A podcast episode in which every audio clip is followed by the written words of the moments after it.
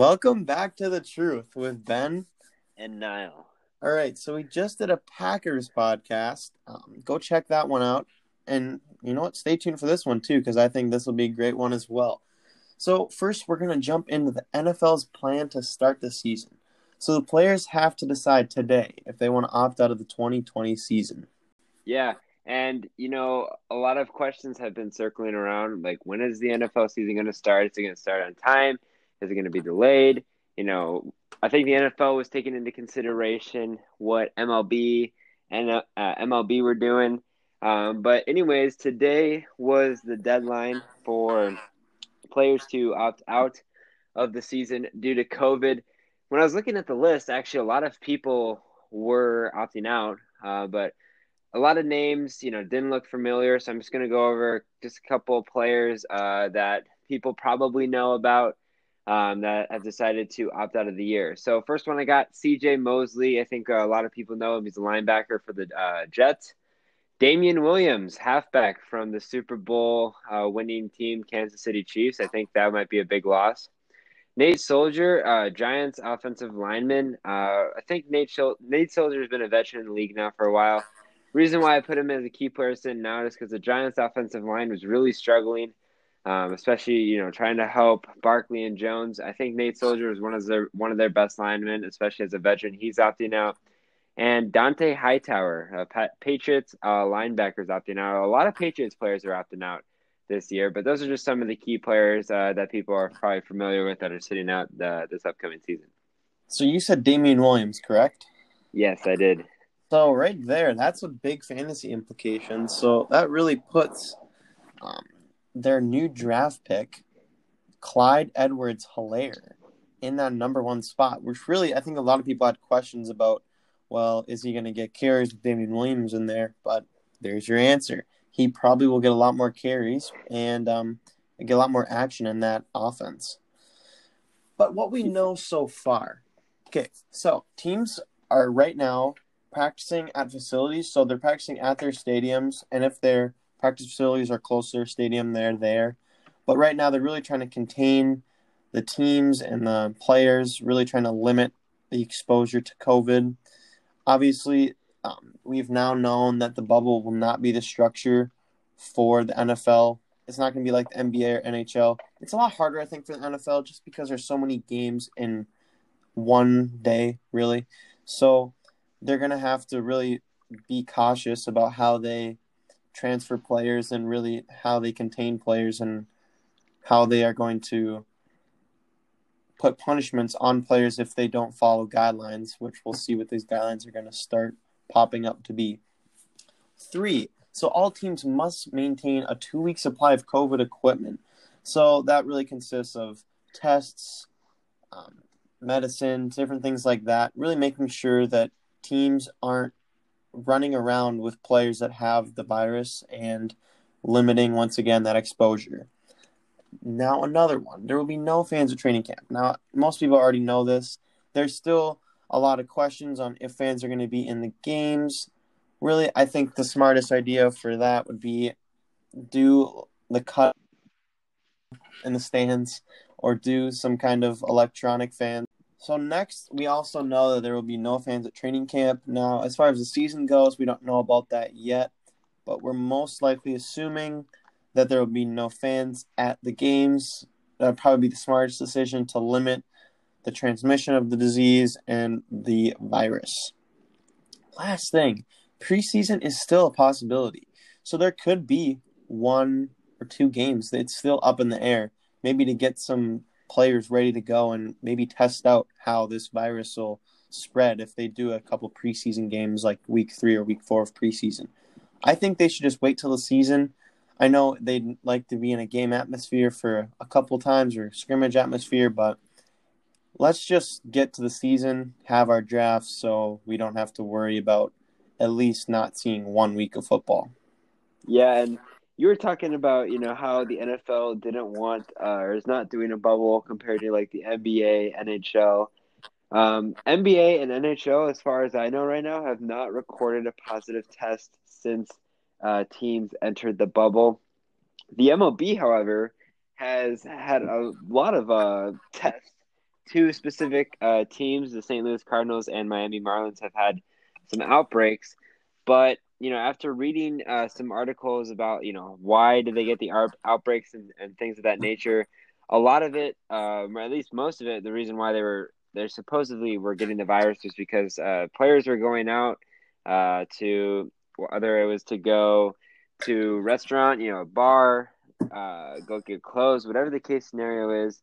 So if that does not happen, if players don't go out and, you know, go do that stuff, we might not see a positive test in the M L B. I mean, obviously Juan Soto in the first day of the year, but really not many outbreaks or positive tests. So it's interesting to see how the N F L will implement that and COVID restrictions this year, whether there's punishments for people that, you know, don't abide by the rules, because one player getting infected could affect the whole season and put the whole season in jeopardy. So it's very interesting to see how they'll do it this year. I do like, though, that they're not doing a bubble. I think that'd be way too hard for the N F L since they only really play on one day besides, you know, Thursday night, Monday night games. As far as fans are concerned, I'm a big believer in kind of like waiting and seeing until it gets really close, because I feel like obviously, obviously the situation we're in right now is not looking too hot. And, you know, the season's about a month away, but you never know. You know, something miracle could happen in the next month. So I don't like postponing everything or not having fans or saying that you can't have fans so it comes way closer to the season. That's just in general for life, you know, like, you know, online school for colleges and things. So I, I'd like to see, I think personally it'd be better if we, there's not many fans, if any. I think I like the idea of having cutouts like the M L B does. It's very cool to see. But we'll see how it ends up going out. You know, football is a very contact sport. You know, players are always on top of each other, um, tackling each other, you know, you're probably sweating. So we'll see how it ends up turning out. But very interesting so far by the N F L. With that, I don't want to talk about too much of that before we spiral on for twenty more minutes. We're going to get into sleepers, busts, and top rookies, all considering fantasy implications and whatnot. So let's kick it off with sleeper quarterbacks. My first quarterback, Cam Newton. All right. So Cam is hungry. He's ready to go, and I think he's going to be in a solid system where he can succeed. I think they're going to let him scramble at the goal line. They have, he has guys he can dump it down to. He's got a lot of options. His wide receivers are – I mean, you got Edelman and Sanu, and I think he can work with those two guys. And really, I think he, just getting the chance to play is going to lead him a long way. So I'm excited to see Cam Newton, and I think he's going to be a big player this year. Yeah, I like Cam Newton. He's one of my sleepers. I'll get to him a little later on. I'm going to go with Jared Goff. Now, you know, we all know Jared Goff famously uh, played for the Rams, you know, made it to a Super Bowl not too long ago, but really had a down year last year. He was throwing way too many interceptions, had a career high with sixteen interceptions. His yards, for the most part, were there. His touchdowns were his lowest of his career. He's got the options. He knows how to get the ball downfield. He's just a little too carried away with throwing the ball, which leads to interceptions. But, you know, honestly, this year I think people in fantasy terms, you know, when they're drafted, I think they're going to really – pass up on him. I'm not saying he's going to be, you know, number one quarterback option. I, I could always, you could always see him as a backup quarterback on your team to fill him in for those one or two weeks. But Jared Goff, I think, is going to be a sleeper this year. I think he's going to have a bounce back year and can help the Rams go back to that Super Bowl uh, contending team. Yeah, the Rams have a solid team, and Goff really, yeah, like you said, he had a questionable year. So hopefully he can bounce back. He's not on my sleeper list, but hopefully he can bounce back and have a successful year. He's got the weapons to do it, so he's just really got to lock in and succeed, I guess. But my next sleeper, Ben Roethlisberger. Coming off an elbow surgery, a lot of people are really doubting him, and I think he has a lot of options. Now, they're not flashy options, not Antonio Brown, not Le'Veon Bell, but he's got Juju Smith-Schuster. And this year, Juju has a little more in his wide receiver options, I guess. He has more room to succeed because there's other distractions. They've got Deontay Johnson. They have got Chase Claypool. He is another guy, rookie. They just drafted him out of Notre Dame.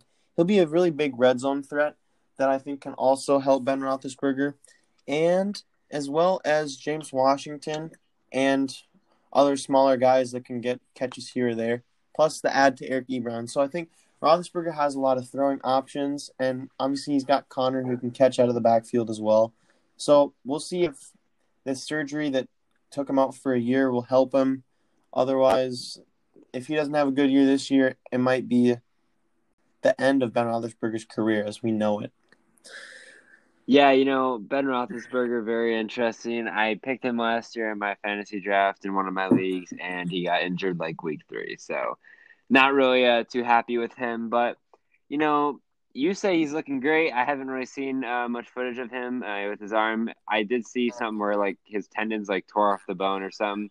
So we'll see how he handles, you know, the surgery. This is a really telling year, I think, for Ben Roethlisberger in terms of his career, especially with uh, Pittsburgh. If he can have a good bounce-back year, I think he can stay and be a valuable threat in the league. But if he's, you know, having a bad year, I think it might be the end, like you mentioned. I'm going to go with a weird pick here, firstly. I'm going with Kyler Murray. Now, he obviously is the number one draft pick, and obviously people are really hyped about him. He really did not have – he had an all right season last year. The reason why I have him as one of my sleepers, we're talking about fantasy – you know, so he can run the ball a lot. You know, you'll see a lot of read options, you know, speed options. He'll get rushing touchdowns, which is a big thing for quarterbacks, especially in fantasy. I think if he can limit the turnovers last year, he had twelve interceptions, which in reality is not too bad, but, you know, try to limit those a little bit. He had some uh, good touchdowns at twenty. His yards will probably go up a little bit, completion percentage a little bit. His rating was only eighty-seven point four. I expect that to go up. I think he can be a sleeper. Maybe even possibly quarterback one. I think he'll be kind of a quarterback two. But, you know, if there's a flex position like we're doing in our league where, you know, you can put a quarterback, I think it's a good fit. I think he's going to have a decent year, especially having, you know, weapons like DeAndre Hopkins. Yeah, I didn't put him as a sleeper just because he has a lot of weapons. I think he'll have a better season. I hope he does because he does have a lot more to work with this year. So I think a lot of people are looking on him and making sure like he has a good season because I think he can and I think he should with what he has in Arizona. But my last quarterback sleeper, Phillip Rivers. Now this guy is always slept on. Last year was not a great season for him. He threw quite a few interceptions. But for Rivers, I think with a new team, he can air it out to T Y, and they've got a lot of young wide receivers that can get the job done and really get down the field. I think Rivers will have a decent season. He won't throw as many interceptions, and I think just having a switch up in just the scenery, I think will help him. He's got running backs as well, um, Marlon Mack and Jonathan Taylor. So we'll see how they split those guys, but Rivers has a lot of weapons as well and should be a decent player this year. You know, I'm not too bought on uh, Phillip Rivers anymore. You know, last year he really had a bad year, like you mentioned. I just don't know if this is if this is it. You know, he's he's getting older. Obviously, he's a veteran quarterback. He's not like awful. I, I just don't think necessarily he's as good as he used to be. Obviously, and I, I know he's older and whatever, but I think for sure if he has a bad year, this might be the end for Rivers. They only signed him to a one-year deal, I believe. So it's a telling year. He could go either way. I think he's going to be very hit or miss, so I could see him being a sleeper. I think a lot of people will pass up on him. I know I'll pass up on him when I'm drafted. But, you know, Phillip Rivers, not a bad sleeper choice right there. I'm going to go with Cam Newton. Um, obviously, you touched on him. He's hungry. He's he's tired of being injured. He's tired of, you know, kind of being pointed the finger at, you know, like, you know, you can't stay healthy. You know, you got to win us the Super Bowl. He made it to the Super Bowl, lost to the Broncos, but honestly, he had a relatively good career, in my opinion, before all his injuries happened. He obviously could run. He could throw. He was, um, wasn't even like number one draft pick or one of the best uh, draft picks in his draft class. You know, going to a team like New England, I think, is the perfect fit for Cam Newton. I think Bill Belichick is one of the greatest coaches of all time. Not necessarily saying that because they have six Super Bowl wins. I think Bill Belichick is underrated as a coach. I think especially if Cam Newton can have a great uh, bounce-back year this year, uh, not only Cam Newton, but Bill Belichick should be recognized because, you know, Bill Belichick losing his key guy in Tom Brady for over twenty years. But Cam Newton, uh, I expect to have a great year, bounce-back year. I think he's going to prove a lot of people wrong, and uh, I think it was, in a way, a mistake for letting Cam Newton go from the Panthers. Maybe it wasn't necessarily a good fit for him anymore, but definitely like Cam Newton. Yeah, Cam was, like he had said, he was really surprised he had gotten dropped. He – He loved Carolina, and he loved that team. And a lot of people forget he won M V P. He's a great player, and I think Bill Belichick will get him in line as far as him off the field and him in press conferences, really just trying to settle him down, even in game situations, just trying to humble himself, but still being hungry at the same time to succeed. So I like Cam, but I think we you also, you also touched on this. It's kind of do or die for a lot of quarterbacks. We're kind of getting to the end of a lot of quarterbacks in this, like the last generation. I mean, Roethlisberger, Rodgers, Brady, Rivers, all those guys. I mean, they've been in the league for quite a while now, and you can kind of see it, they're kind of getting the last straw, and we're seeing a new set of quarterbacks really come in here. I think the only guy that's really in the middle right now is um, Russell Wilson. Obviously, he's a veteran, but he still has a lot more years to go, and he's a top player. Otherwise, you got new guys coming in like Lamar and Patrick Mahomes and Kyler Murray and many other guys to go with that. So we'll see who comes up in the next generation, but we are going to see if these older guys can come through in their final career or final seasons, I guess, in their career. Yeah, I'd like to say one thing quick. Um, you mentioned, it was a, which was a great point, you know, a lot of these quarterbacks come to the tail end of their career, especially for that generation. You know, you talk about those quarterbacks, Rodgers, Brady, Rivers, those guys aren't necessarily known for running. You know, now we have these quarterbacks that are entering the league like Lamar. You know, you got Pat Mahomes, Kyler Murray, who are, you know, big runners. You know, Brady's obviously not a runner. Phillip Rivers isn't a runner. So it's kind of a, a shifting style of the N F L, which I kind of like. You know, it's it's like evolution in a way. You know, you're evolving from one generation where you really just focus on passing to another generation where you're running. So we'll see if these older guys can stay in the league. I like seeing, you know, having a mix of both runners and passers. So that was a great point you brought up there. Yeah, I like what you said about kind of just the change of the game. Obviously, more more and more guys are going to be able to scramble, and having that on top of being a thrower, which these guys, they run, but they can air out the ball just like any other quarterback. So adding that running piece to it, it really just evolves that quarterback talent. And I think that you're going to have to be a scrambler and a thrower at the same time if you want to succeed in the league now. But with that, we're going to sleeper running backs. All right, we spent a lot of time on quarterbacks. This might be a longer show, but we are going to have some fun. Mark Ingram is my first sleeper running back. Now, I mean, he's their clear number one running back. I have J K Dobbins. They just drafted him. But I think Ingram will have a solid season, and I honestly think he's projected six touchdowns in most outlooks.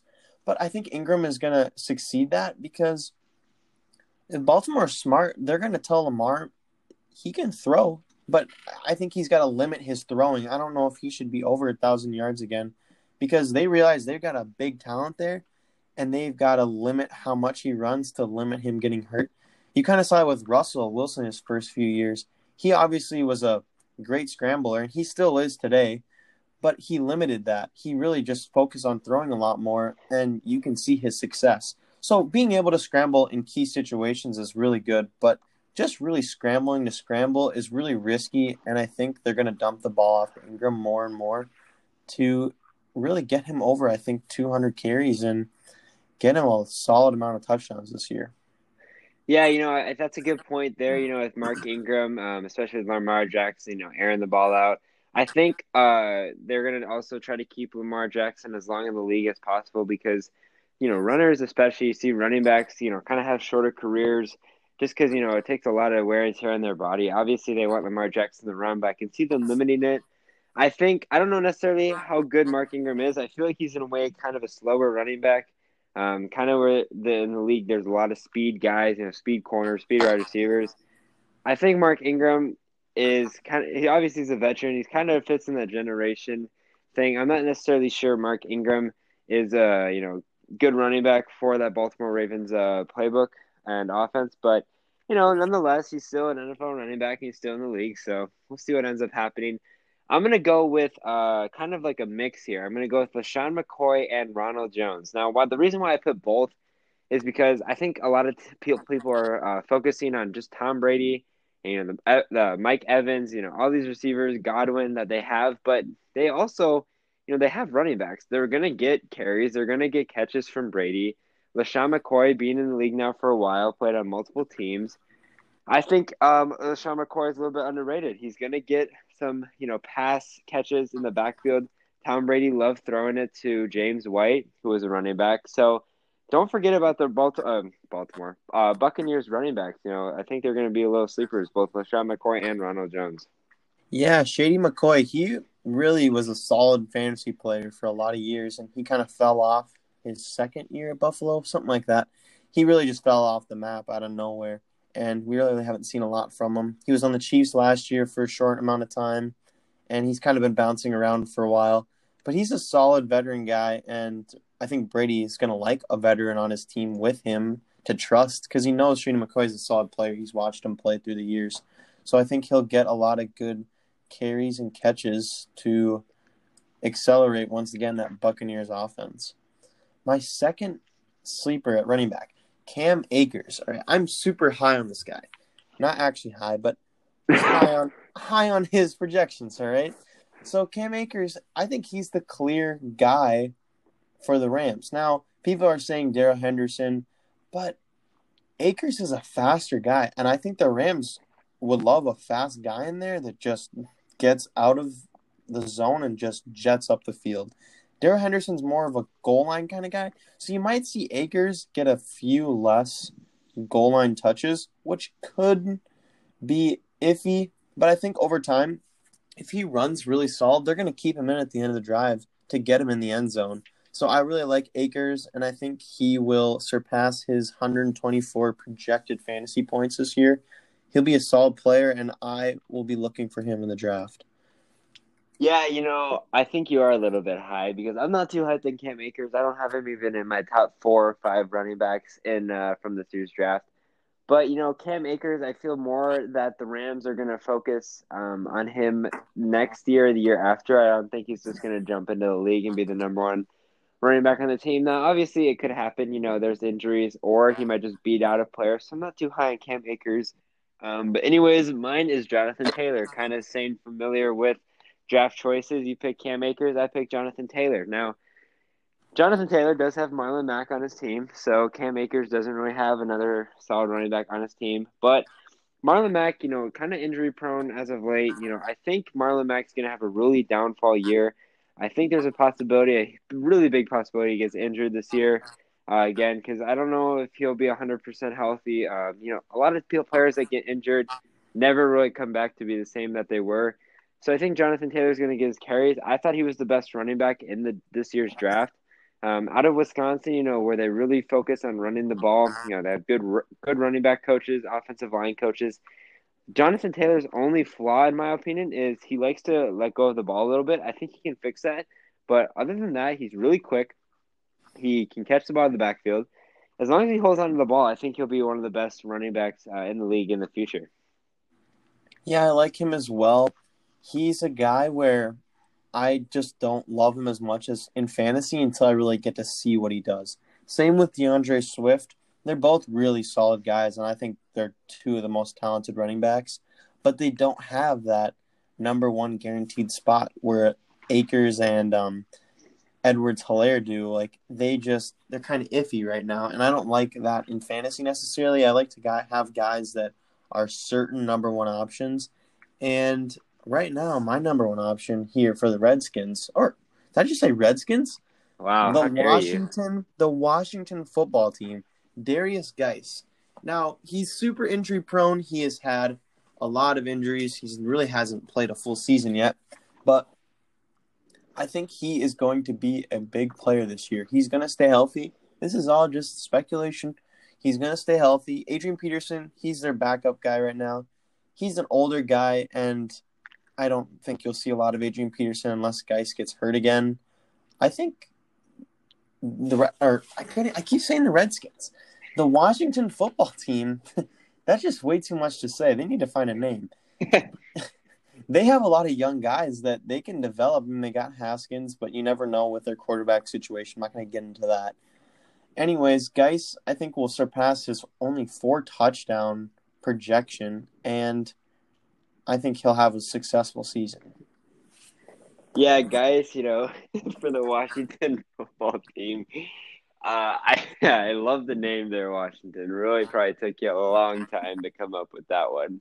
I saw a funny tweet where it's like, you know, the Washington, LeBron James was like, wow, it really took a while to come up with that name. And they fired back with, your son's name is literally LeBron James Junior So a little beef between those two people, or franchise and player. But, you know, Washington, Darian Guice, I think he's a great running back. I just think the issue is he doesn't have a good offensive line to run behind, which is going to cause him to be issue have issues. Also, you said he's very injury prone, so I'm not too high on uh, Darius Guice. I think he's got the capability to be a great running back, but I think with the Wa- Washington uh, offensive line is just going to be too much. I'm going to go with James White. Been a Patriot his whole career. The reason why I'm going with uh, James White is I think I mean he's one of the best running back that catches running backs that catches the ball in the backfield. His last two seasons, he had eighty-seven receptions and seventy-two receptions, which is insane for a running back. And I think even though Tom Brady is gone, I think having James White, Cam Newton will look to him for dump-offs. He'll also probably, you know, if Cam can still run, you know, look for some read options, you know, speed options, whatever the case scenario is. I think he's going to get his touches. And obviously I picked Sony Michel last year, and James White was – taking over way more than Sony Michel. So I like James White here. I think he could be that lead running back for the New England Patriots. Yeah, I like White as well. He was in my lineup here and there, kind of dropped. He's kind of a free agent, waiver wire kind of guy you pick up and drop. But these are all sleeper guys, right? These aren't guys you're going to go and get in before the seventh or eighth round. These are guys that are going to be out there late that I, I and Niall think you should gamble on to really make a difference in your team. Because if you get these guys and they succeed and they're staying on your bench, boom, you put them in, they could up your fantasy points because they're having great seasons. So like we said, they're sleepers and they're not number one guys. They're just guys that we think have a lot of potential. But wide receivers, here we go. Tyrell Williams. Now I'm surprised more people don't talk about this guy. He is the clear number one option in Oakland. Or Las Vegas. All these teams are changing. The Las Vegas Raiders, all right? He has only projected five touchdowns. I believe he will have over seven. He is a great player, and I think Mariota or Carr, they're going to get the ball to him more. It's going to be really Williams and Waller in that passing game, and I think Williams is going to take over this year in the wide receiver category. Yeah, I like what you were talking about, you know, how we know our stuff. I'd just like to point out uh, that year when Patrick Mahomes, you know, went off his first year, I would just like to say I drafted him in like the twelfth round. I had him as one of my sleepers, and look where it ended up. So I think you're on the right podcast. You're trying to get some information. But I'm going to go, uh, oh my gosh, I'm lost. Michael Gallup. We're on receivers, right? Yes. Okay, I don't know why this is. I think I'm high. Yeah, I thought you were high at Cam Akers, but I think I'm high now. Michael Gallup, wide receiver for the Dallas Cowboys. He's entering his third year. He's only been rising. You know, he pretty much he doubled his receptions from his first year and doubled his yards, even doubled his touchdowns. So I think uh, he can keep getting more receptions, yards, and even touchdowns. Obviously, they have Amari Cooper, but Dak Prescott always seems to throw for a ton of yards. I think uh, Gallup's going to get his catches, especially in prime situations, and I think he'll be a great wide receiver choice. And probably a sleeper, as you know, teams will kind of try to grab this Amari Cooper. I think he might go a little earlier than some of the other sleepers we have, but don't be shy to take Michael Gallup.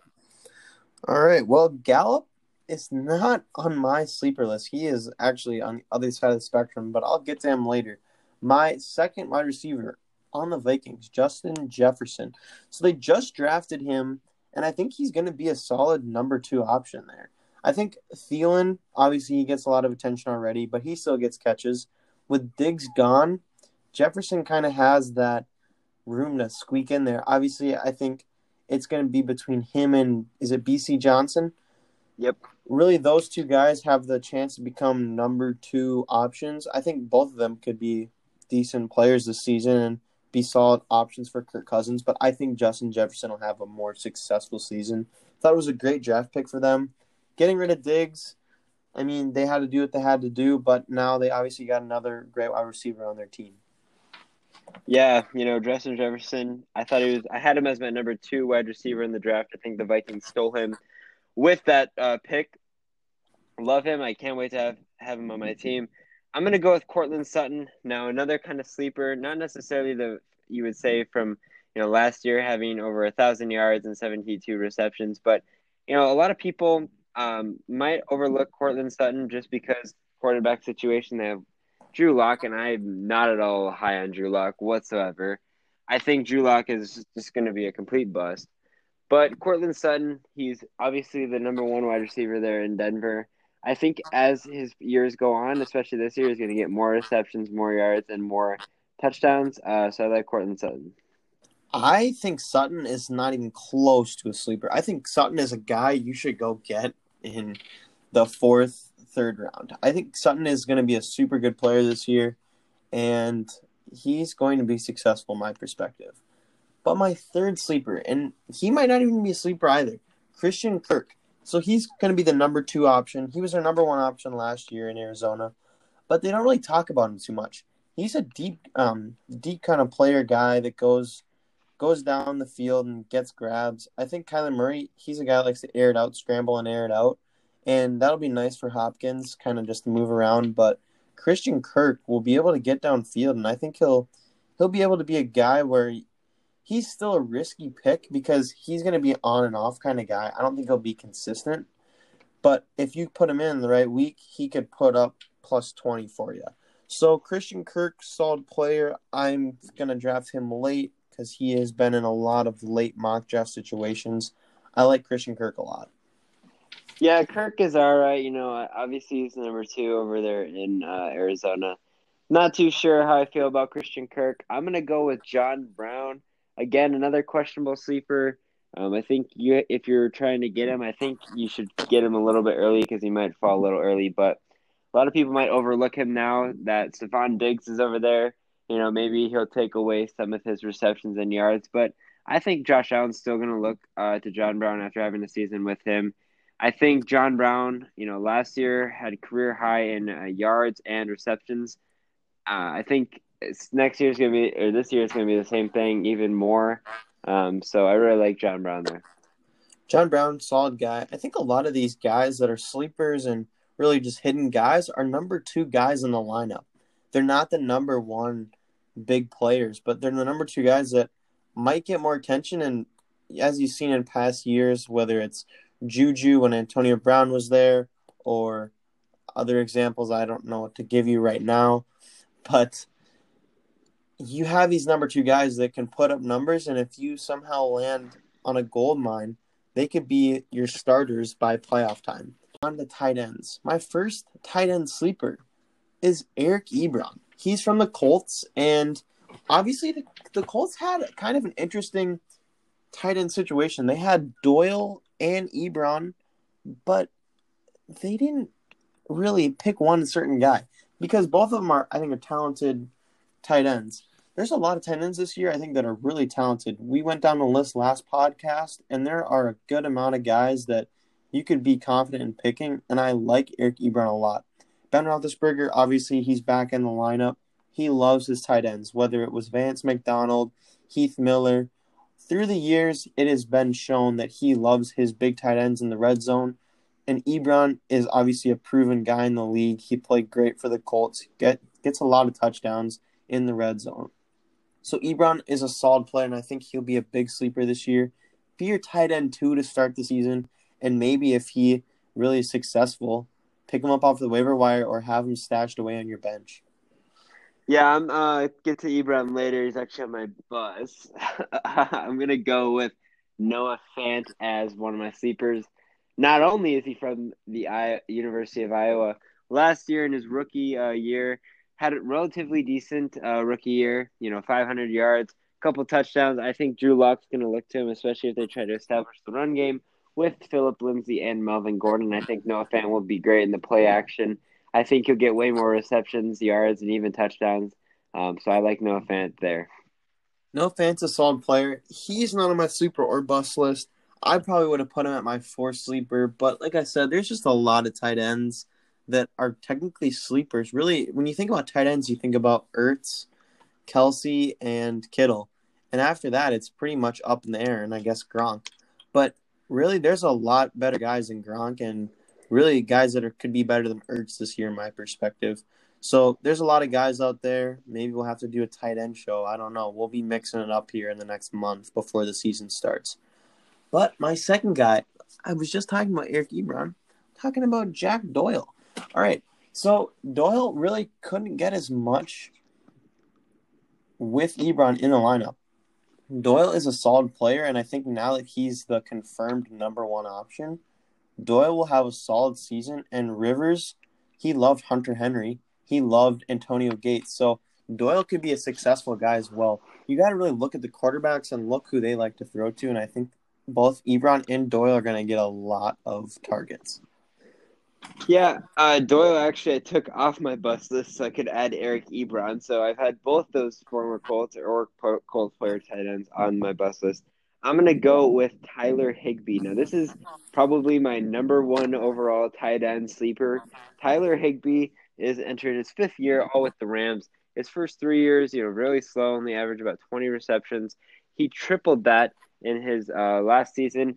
He also uh, tripled his yards. And he added a couple touchdowns to his list. Tyler Higbee, every mock draft we've done, I think I've gotten him. I think Tyler Higbee is going to be looked past, and even people might think he's a tight end too. If there's anyone in the draft, your fantasy draft, that I think you should pick up, it's Tyler Higbee. That's my number one player overall. I think Tyler Higbee is going to have another great year.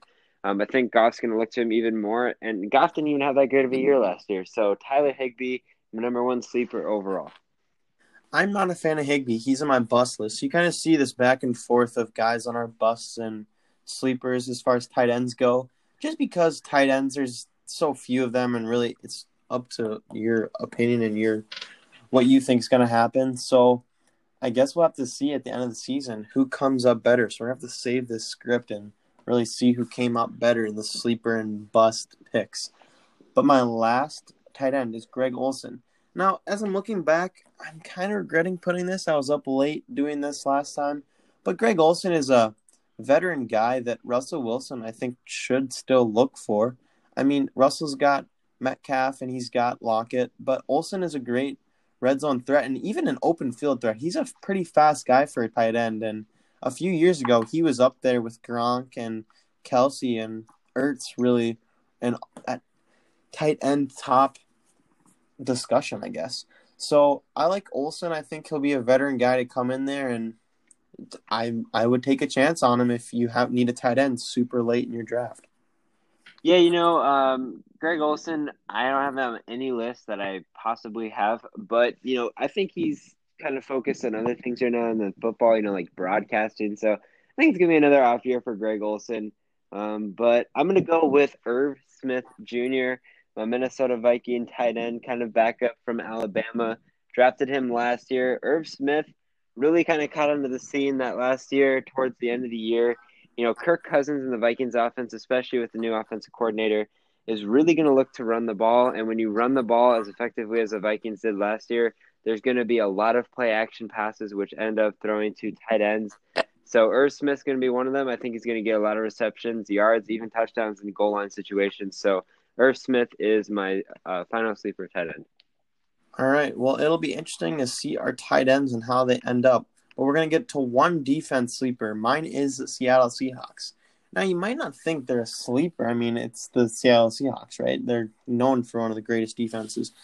But I think they're a sleeper this year. I mean, you got the Steelers, the Packers, the Bears, the Rams. Like, they're all, all these defenses that are ranked over them, I think, and really, it's shown in a lot of rankings-wise that Seattle's kind of lower down there. But they just picked up Jamal Adams. Great secondary player. They've obviously got Bobby Wagner. They've got, um, what's his name, Quandre Diggs and Shaquille and Shaquem Griffin. They, I mean, I can keep going on the list. K J Wright. So they've got a lot of guys, and they should still be successful. I think they can get a lot of interceptions, and they can just force a lot of turnovers, my perspective. Yeah, you know, Seahawks, you know, they always used to be that one division nuts, or I mean defense not so long ago. Everyone was drafting them with their first choice, but, you know, falling off a little bit, I think they'll bounce back defensive year. I like that sleeper choice there by uh, you. I'm going to go with the Dallas Cowboys, uh, mainly because I think Dallas Cowboys are going to have a little bounce back for the defense of the year. You know, their defense is really iffy. They do have some good players, though, on the defensive side. Byron Jones, DeMarcus Lawrence, uh, Gerald, Mer- Gerald McCoy, Alden Smith, if he's not been punished by the N F L. I think they have a good defense. I think it'll be kind of a sleeper defense. I'm not really too focused on defense because I'll be dropping a lot of defenses th- throughout the year. But I'm going to go with the Cowboys. I like that as well. I think just a mix of, like we said in our last podcast, defenses picking up off the waiver wire is your smartest decision. But I think right now we're just putting those defenses as, as defense we think could succeed throughout the season. I don't mind the Cowboys, but at the same time, the Cowboys are always shiny. They have lots of toys, but they just they run out of steam quick. And last year, once again, it showed that they just cannot get it together. All right, that was awesome to do. We are going to Q Bs. My first bust Q B is Nick Foles. Now, we don't even know if he's going to start or if it's going to be Trubisky, but Nick Foles is going to have an awful season. I don't think he is going to be whatsoever solid, and being part of the Bears, it's just it's just a losing culture right now, and I think Foles is just going to fall into that losing culture. Yeah, I agree with uh... – I agree, agree with Nick Foles. I agree with you there about Nick Foles. Similarly, I have Mitch Trubisky as my first bust quarterback. So we got two Bears quarterbacks that are bust. Bears cannot seem to figure out their quarterback situation. We all know famously Mitch Trubisky got drafted over Patrick Mahomes, the second overall pick. This is a really telling year for Mitch Trubisky. I think he's going to start as the quarterback. I think uh, Nick Foles will take over throughout the year. But, you know, that's a very interesting year. The, the Bears need to figure out something about their quarterbacks because it's not looking too hot for them. Yeah, they might have just go draft someone else again and just get rid of these two guys because Mitchell Trubisky, he had one decent year and the Bears were in the playoffs and they obviously missed their field goal.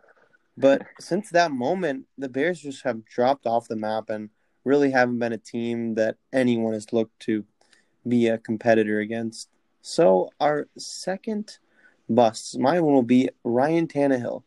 Now, people give him way more credit than I think he even deserves. He should give all the credit to Derrick Henry.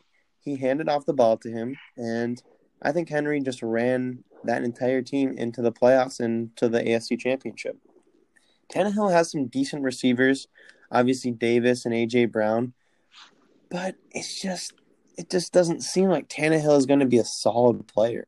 And I I think, once again, he's going to get this nice, shiny contract. But I think he's going to really just drop off the map. Yeah, I don't know what they're paying him, but he's pretty much getting paid like twenty million dollars to hand the ball to Derrick Henry. Not hyped on Tannehill at all. I don't have him on my bust list. I'm going to go with Tyrod Taylor. Tyrod Taylor's had a very interesting career. He's played for multiple teams, you know, the Ravens, Bills, Browns, and Chargers. And now Anthony Lynn, the head coach, uh, says that, you know, Herbert's got to beat out Taylor for the starting job, which I think's weird. First of all, I don't even like Justin Herbert, let alone Tyrod Taylor. So now the Chargers are going to try, I guess, to have Tyrod Taylor to be their quarterback. I just don't think that's going to work out for them. I don't think he's really an N F L caliber quarterback anymore. So, yeah, Tyrod Taylor is my second bust. Yeah, I think we're going to agree a lot on these busts. I don't think that Taylor is built for the league. He's more of a C F L kind of guy, honestly, an X F L kind of guy. He's just not at an N F L type throwing, or he's he's a half scrambler, half thrower, and his scrambling isn't really good enough to call him successful, and neither is his throwing. So Tyrod Taylor, I think, will maybe last two weeks at most, and we'll see what Herbert can do. We'll see if he can be successful in the league. But my last bust at Q B is Jimmy Garoppolo. Jimmy G. I didn't think he played that great last year either. These are obviously fantasy busts. I I don't remember a lot of people that had Jimmy Garoppolo on their team. And I don't think he's going to have that great of a season. He really has no options at the wide receiver. He lost Emmanuel Sanders. Deebo Samuel is hurt. Um, Goodwin, Marquise Goodwin is gone. So I don't really know what he's going to do. If he wants to dump it off to Tevin Coleman and Raheem Mostert all game, maybe he'll have some success. But Jimmy G, I don't see them getting even close to another Super Bowl appearance. Yeah, I one hundred percent agree with everything you just said about that. I'm going to go with Baker Mayfield. Baker Mayfield, I mean, he's on the Browns. We all know the Browns. They can't figure out how to win. I think this is a wasted first overall pick with Baker Mayfield. He has the options. He's got Beckham, Landry. He's got Hooper this year, Chubb, Hunt. I mean, he's got all the players around him. He can't seem to get it together. So Baker Mayfield, I think it's going to be another rough year for him. I didn't put him on the bus or sleeper list just because I don't know what he's going to do. I really hope, and like you just said, all those guys, he's got to he's got to have a successful season. It almost seems it almost seems like a no-brainer that he should have a good season with all the weapons that he has. But then again, it's Baker Mayfield. He had O B J and Jarvis Landry and did nothing last year. So we'll see what happens with the Browns. They've got so many weapons, and it's really just a quarterback's dream. You put a veteran quarterback in that Browns lineup, which they really have not done. Like, imagine if they picked up a veteran quarterback and just let him run with these super talented receivers and running backs. They could do more damage than Baker Mayfield. So, once again, I agree with you there. Really, all across the board, those are quarterbacks you want to absolutely stay away from. But we're going to head to running backs. My first bust is Nick Chubb. All right. It is very, very rare that you see a guy that could be going in the second round to be a bust. But I just have a lot of confidence in Kareem Hunt, and I think the Browns like Kareem Hunt. They want to play him more and more, and Nick Chubb is going to see less carries, I believe, and he's going to have a bad season. I don't know if that's going to be because Baker is going to throw more, or if Baker doesn't play good and that whole Browns team plays like doogies. But Nick Chubb, I just have a gut feeling he's going to have a bad season. Can't believe you do that to my Nick Chubb. I put him in like my top twenty-five for N F L players. But, you know, you're entitled to have your opinion. That's why we have this podcast. I'm going to go with David Montgomery. You know, his first year last year at the Bears, he really only averaged about three yards a carry. Only, you know, six touchdowns, which isn't all too great or all too bad. It's kind of mediocre. It's pretty much a touchdown every other game. But David Montgomery, I think the Bears are just going to have way too many issues this year. I don't think anything's going to click, especially if, if he has another quarterback midseason. I think it's just going to be rough for him to adjust. Yeah, I don't really know what they're doing at running back either. The Bears are really just – they're lost in the woods. They don't know what's going on. They're in a cornfield, and they are lost. I don't know if they want to keep Cohen in there. Like, they keep playing Tariq Cohen, but at the same time, they keep playing Montgomery. And I, if you had him in your fantasy league, you really wish that he could do something, but they just didn't give him the ball. And I think you see that a lot with fantasy. Like, unless they're, like, the obvious number one guy or unless they're, like, the number two guy that gets a lot of catches, you're just not going to put him in your lineup because – you can't trust them to put up consistent numbers, and Montgomery is just another example of that. But that brings me into Melvin Gordon is another one of my busts.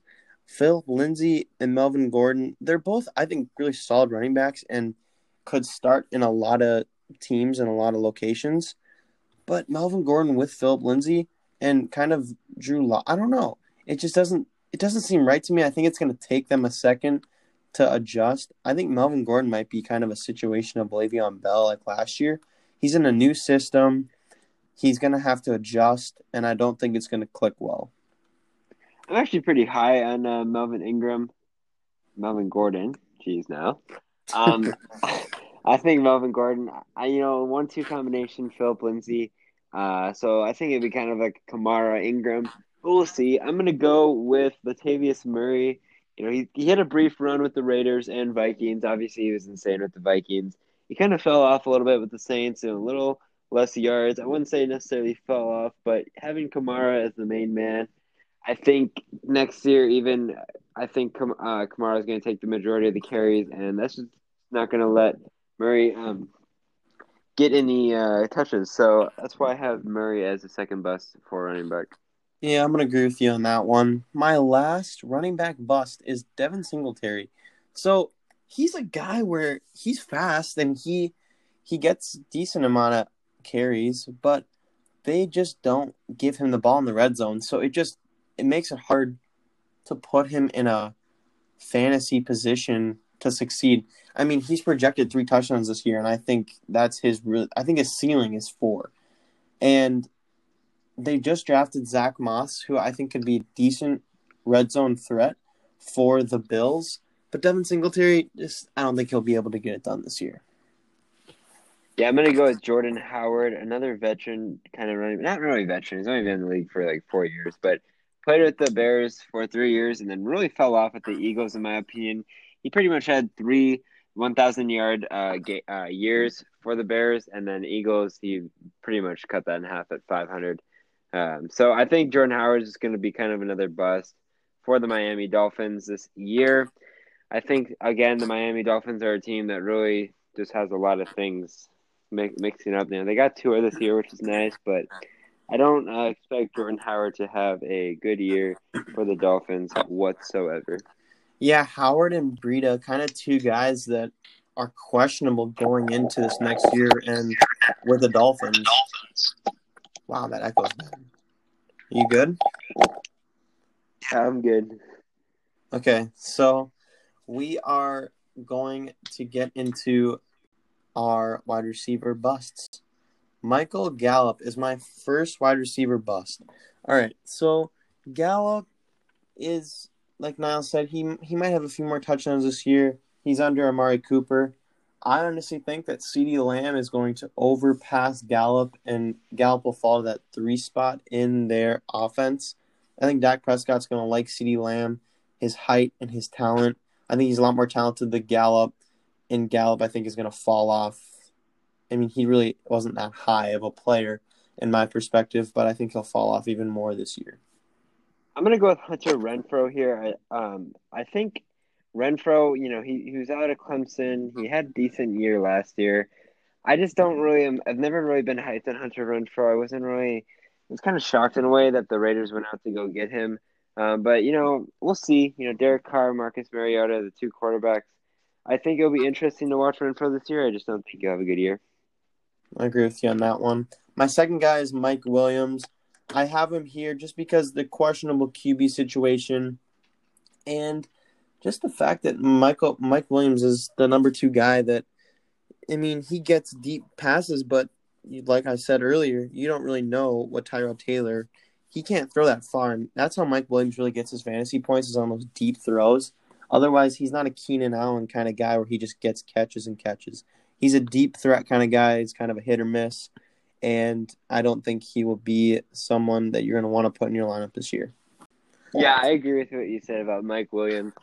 I'm going to go uh, for a different round. I'm going to go with Sterling Shepard uh, for the Giants as my second bust. You know, he was uh, he's been on the Giants now for a while. The Giants have really never been good. Sterling Shepard um, now – Uh, going into his fifth year, I think his receptions and receptions, I mean, yards have gone down every year of his career. So we'll see what ends up happening for him this year. Yeah, I agree with you on that one. He's um, he's an iffy kind of player. But my third guy is going to be A J Green. A J Green, my perspective, he's been out. He's had injuries. He's a great player, and he was a great player for the Bengals. But I think you got a lot of young guys in Cincinnati, whether it's Burrow, whether it's Boyd, Higgins now they have, and John Ross. There's just a lot of new guys that are in there, and A J Green just doesn't really gonna isn't, in my perspective, gonna fit in the system anymore. He's older. He can maybe help mentor these guys, but as far as playing and fantasy points go, I think he'll get injured or he will have limited catches. If he stays healthy, I think he'll actually be really good. I'm going to go with Brandon Cooks here. You know, Brandon Cooks really had a downfall last year. I mean, he was injured for a little bit, but cut all his receptions in half and yards. Same with touchdowns. I think is just going to continue to fall downward. I think uh, Goff's going to look um, to more people such as Higbee.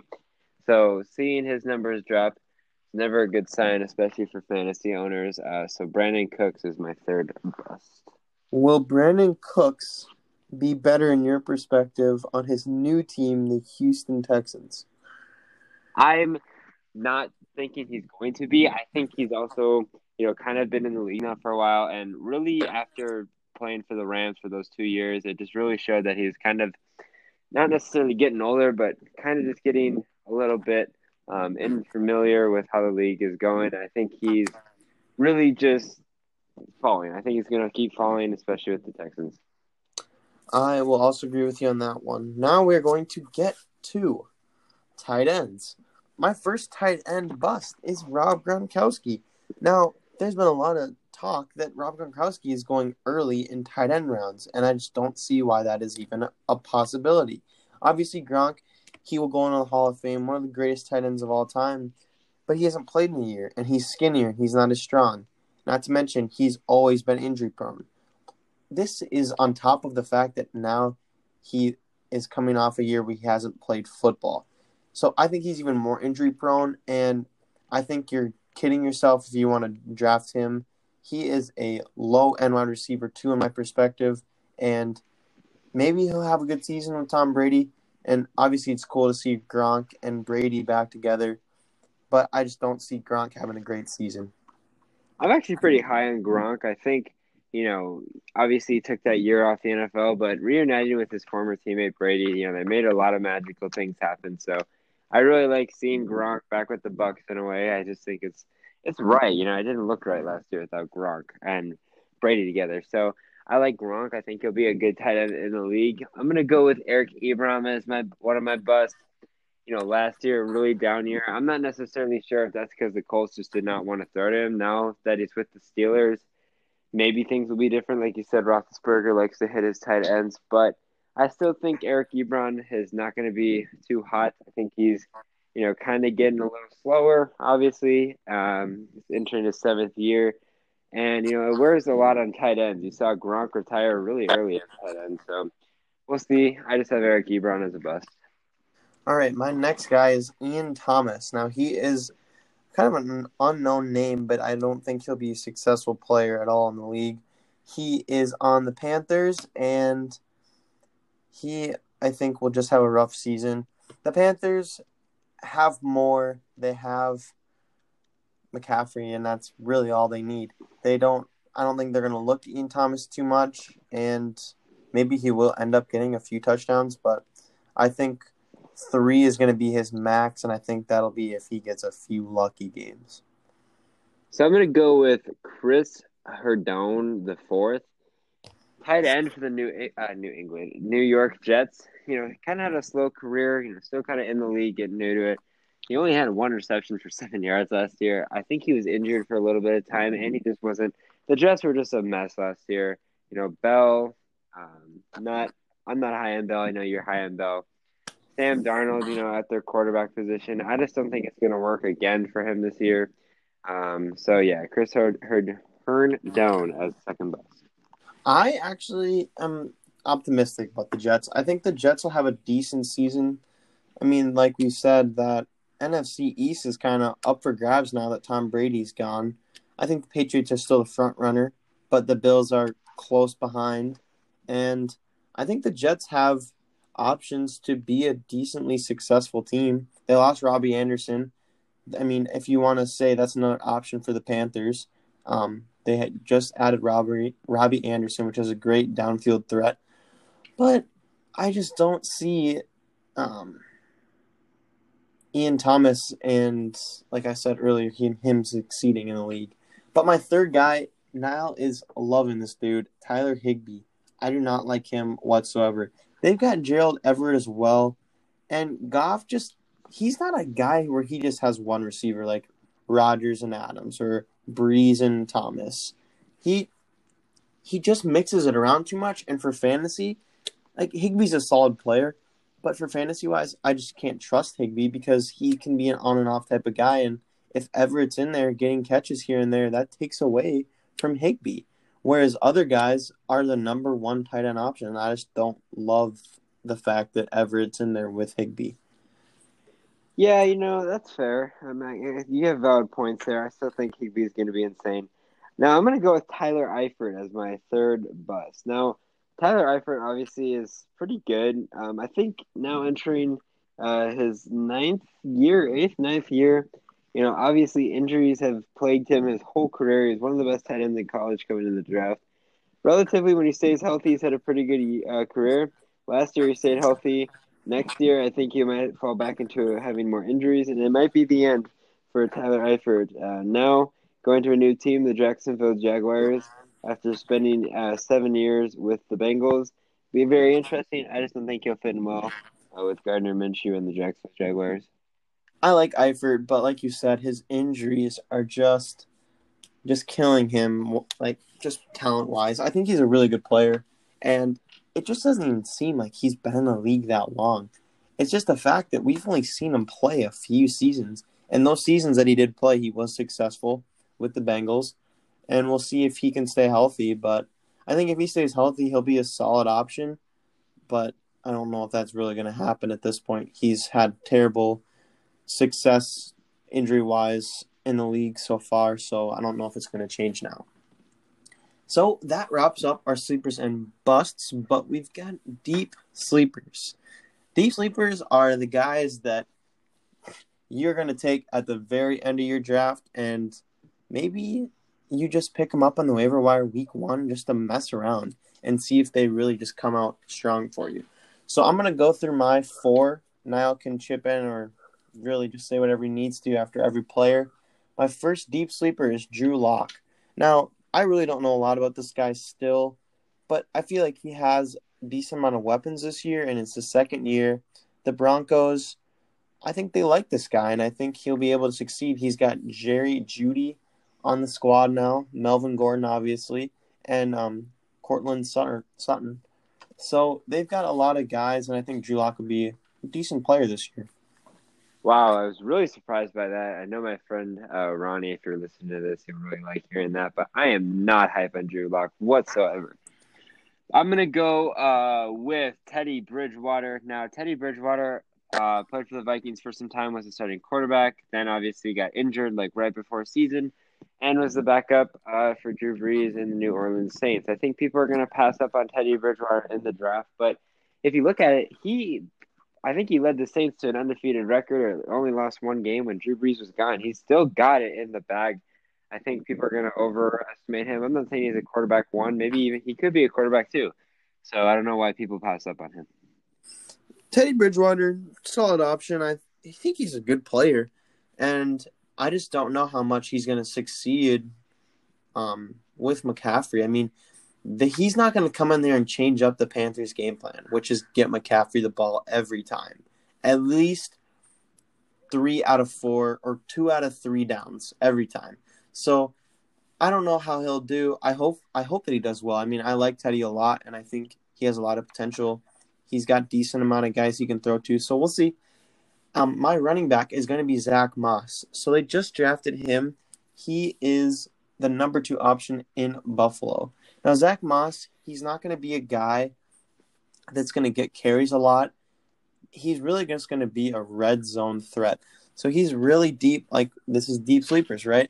So Zach Moss, maybe De- Devin Singletary gets hurt, and Zach Moss will come in. He's he's more of a – how can I compare him to people? He's not a Frank Gore. He's a faster Frank Gore almost. So he'll – but he's big. He's he's like Marshawn Lynch almost. So I think Zach Moss will be decently successful, and if he gets playing time, you'll see a few touchdowns here or there on your red zone channel.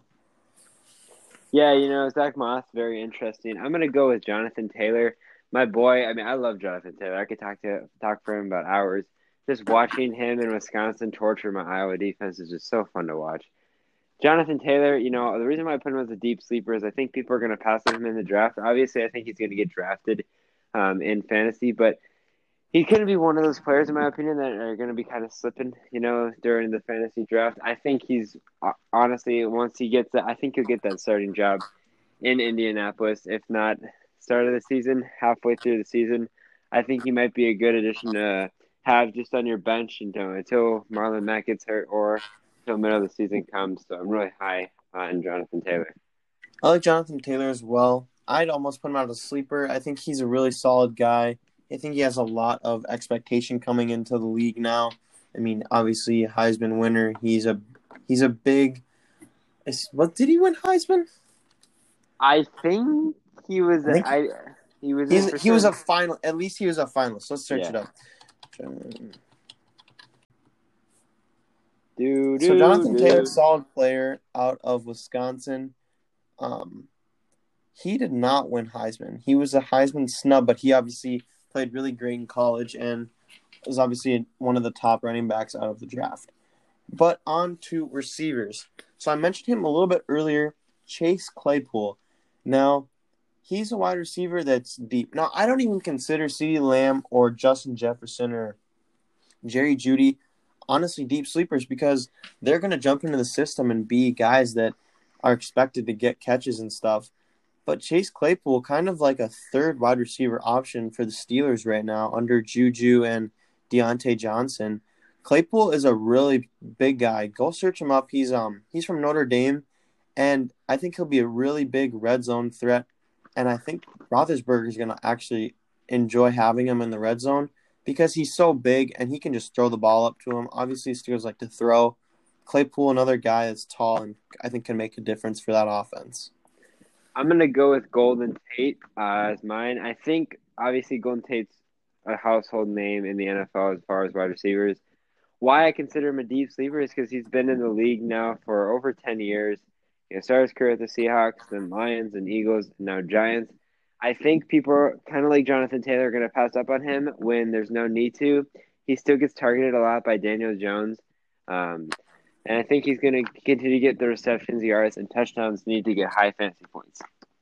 I love Golden Tate as much as you do. The Giants are an interesting team, right? Um, I think what you said about Shepard, I think Shepard might honestly fall to the third option there. They have they have a decent amount of wide receivers. They're just really overlooked. Or, yeah, overlooked. I think they have Slayton, or right, Slayton, they have yeah, Shepard, and they have Tate. So I think Slayton will be the number one guy. He got he had a pretty decent season, but I think Jones was kind of feeling out his receivers. This year he's really got to lock in on who he wants to throw to because you see that with successful quarterbacks, they have their guy that they just get it to and they trust, and I think Slayton will be that guy. But Tate, a solid second option, maybe even rises to that first option in New York. I like him a lot. My tight end deep sleeper, Darren Fells on the Houston Texans. So, I mean, there's a lot of tight ends this year, but Fells really isn't talked about whatsoever. Fells had a few good plays last year, but I think that with David Johnson, they might run a little more play action, and Darren Fells, I think, will get a little more actions this year, especially with DeAndre Hopkins gone.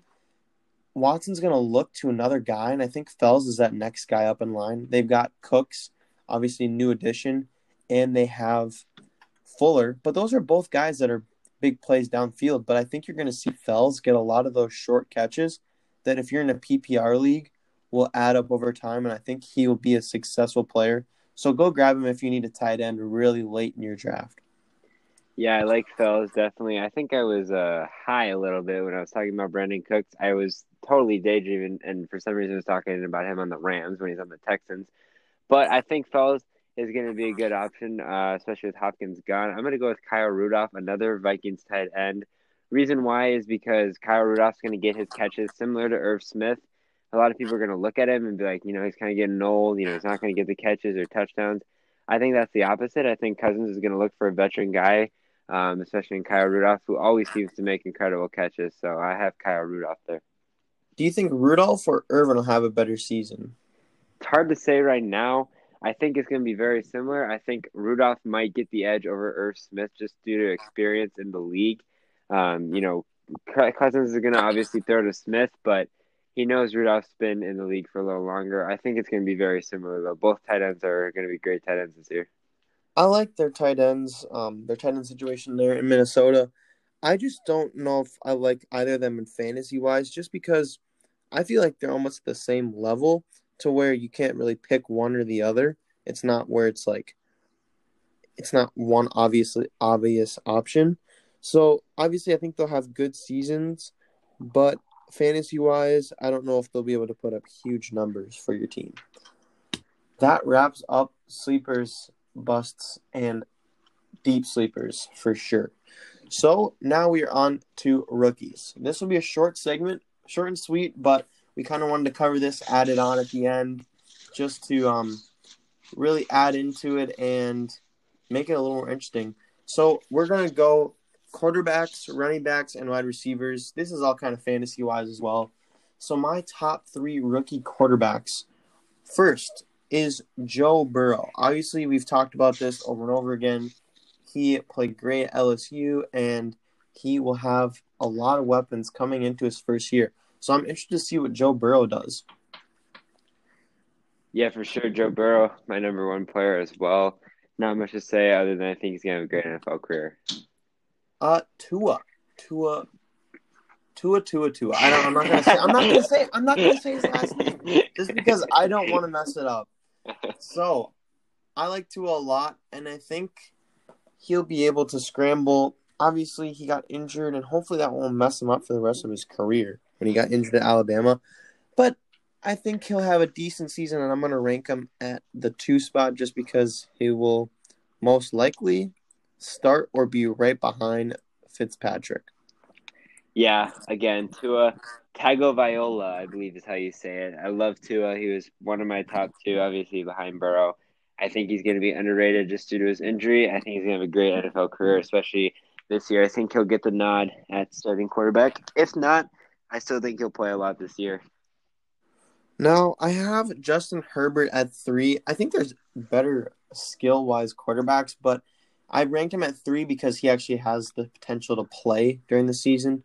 So Herbert, he could be a decent player. I think he might honestly develop into the Phillip Rivers that the Chargers once had.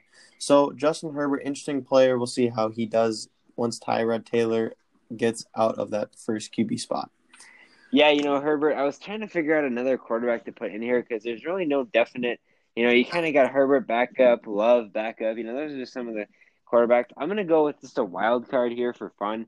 Jalen Hurts. I really was hyped on Jalen Hurts. I thought it was a great idea by Doug Peterson and his gang to go out and get Jalen Hurts. Obviously, he can run the ball a lot. Kind of reminds me of Kyler Murray. He can throw the ball as well. I think he'll be kind of fitting in kind of like a Taysom Hill. I also, you know, we all know Wentz is very uh, injury prone, so I think he will be able to have, you know, some time this year at quarterback.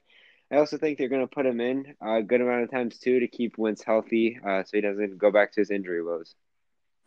Yeah, I think it was really questionable when they did draft him, but Hurts a solid option, and like you said, Wentz gets hurt a lot, and they want a guy that they can trust when Wentz does get hurt, because I think they all know that at some point in the season, whether it's one or five weeks, they're going to want a quarterback that can lead them to a playoff position like they did with Nick Foles.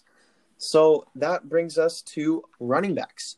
My first running back, obviously with Damian Williams gone now, I have Clyde Edwards-Helaire there. So he's going to get a lot of action. Obviously, he's on a great offense, great coaching staff. I think he'll have a lot of success and should be an interesting player this year. Yeah, I was iffy about Clyde Edwards-Helaire, whatever you say his name. He's not even in my top four running backs. But, you know, Andy Reid knows what he's doing out there, so I trust him. I'm going to go with Jonathan Taylor. I keep saying his name. There's no need to keep explaining what he does. He's just going to be a beast as long as he can stay healthy. All right, my number two rookie is Cam Akers. We talked about him earlier, or at least I did. And I think he will be able to take over that number one running back spot in the open field and really just cut loose for that Rams offense. So I like him a lot. I'm not high on Cam Akers. You know, you for some reason are. If if he ends up having a great year, you know, turn around and be like, man, you knew what you were talking about. I think you're crazy. I'm going to go with DeAndre Swift out of Georgia. I think he's really talented. I love um, him over at Georgia. I think he's going to transition well to the N F L and have a pretty good N F L career. So my third rookie running back, it's almost a three slash four. Jonathan Taylor and DeAndre Swift, two guys you just mentioned. And like I've said over and over again, I hate teams that have two running backs. I just don't like to draft them. And, I mean, my strategy has worked in the past few years just drafting guys that have single running back top positions. Jonathan Taylor, DeAndre Swift, they're going to be great running backs. It just really depends on how much their coordin- offense coordinators want to play them and involve them in the offense. Obviously, Mack could get hurt, and um, Kerryon Johnson. Is it Kerryon or Karan? Kerryon. Kerryon. I think I said Karan Johnson last year. Yeah. In our one of our first podcasts. Oh, that was awesome. Niall ripped me for that one. But um, nonetheless, he had a decent season until – actually, no, he didn't. He got hurt, and he had a terrible season. So that was a bad pick by me. And that's why I'm just going to stay away from the Detroit Lions running backs. And I would not, I wouldn't draft Jonathan Taylor or DeAndre Swift at this point just because I don't know how much they're going to play. But they're rookies, and we'll see how they develop in the league. Quick question. You'll have to edit this out. If I left the recording, would you still be able to go? Would you? No. If so, if I left the recording, the recording ends. Yes. Okay, then we got to make this quick. I got to dip in like five minutes. Um... I'm just going to go over to running backs quick because I got a dip. J K. Dobbins, A J. Dillon, both kind of three four. I think they're going to have great careers. You know, A J. Dillon, once Aaron Jones is gone. Same with J K. Dobbins. I think he'll eventually take the starting role. Those are my running backs. And then wide receivers. Ruggs, my number one wide receiver. I think he's incredibly quick. He's going to be great for the Raiders. Jefferson at number two, plays for Minnesota Vikings. You know, great wide receiver. I think he's going to fit well with Adam Thielen and B C. Johnson. Jerry Jeudy, number three, I think is a great fit with the Broncos, another key receiver. T. Higgins, I love with Joe Burrow on the uh, uh, Bengals. And Brandon Ayuk, I really like this pick out of Arizona State. All right, so I'm going to name off my five quick. I don't know where Niall's going. But... yeah, baseball. Oh, he's got baseball. All right, so we got CeeDee Lamb at my number one, Jerry Jeudy at number two, Jalen Reagor, I think he'll be a big player for the Eagles at three. Justin Jefferson at four, and Michael Pittman Junior at five. All right, so Niall's got a dip. Thank you for coming to the truth and listening to this seventy-eight minute podcast. Yeah, I Thank think we you. maybe under, under underestimated how long this was going to go. It's good, though, because we got quality information on a lot of key players here. You know, sometimes life just gets in the way of things. We've been working on podcasts for probably an hour and a half to two hours, you know, so – we just have life that goes on. You know, we were able to get through this podcast. A lot of rookies it's hard to judge by just because they're young and haven't been in the N F L yet. But I appreciate you guys listening. We both do. And Ben, take the outro away. All right. And that is the truth. Have a good day. And we will be back with another edition of thirty-two Teams in thirty-two Days tomorrow with the Minnesota Vikings. Tune in and peace.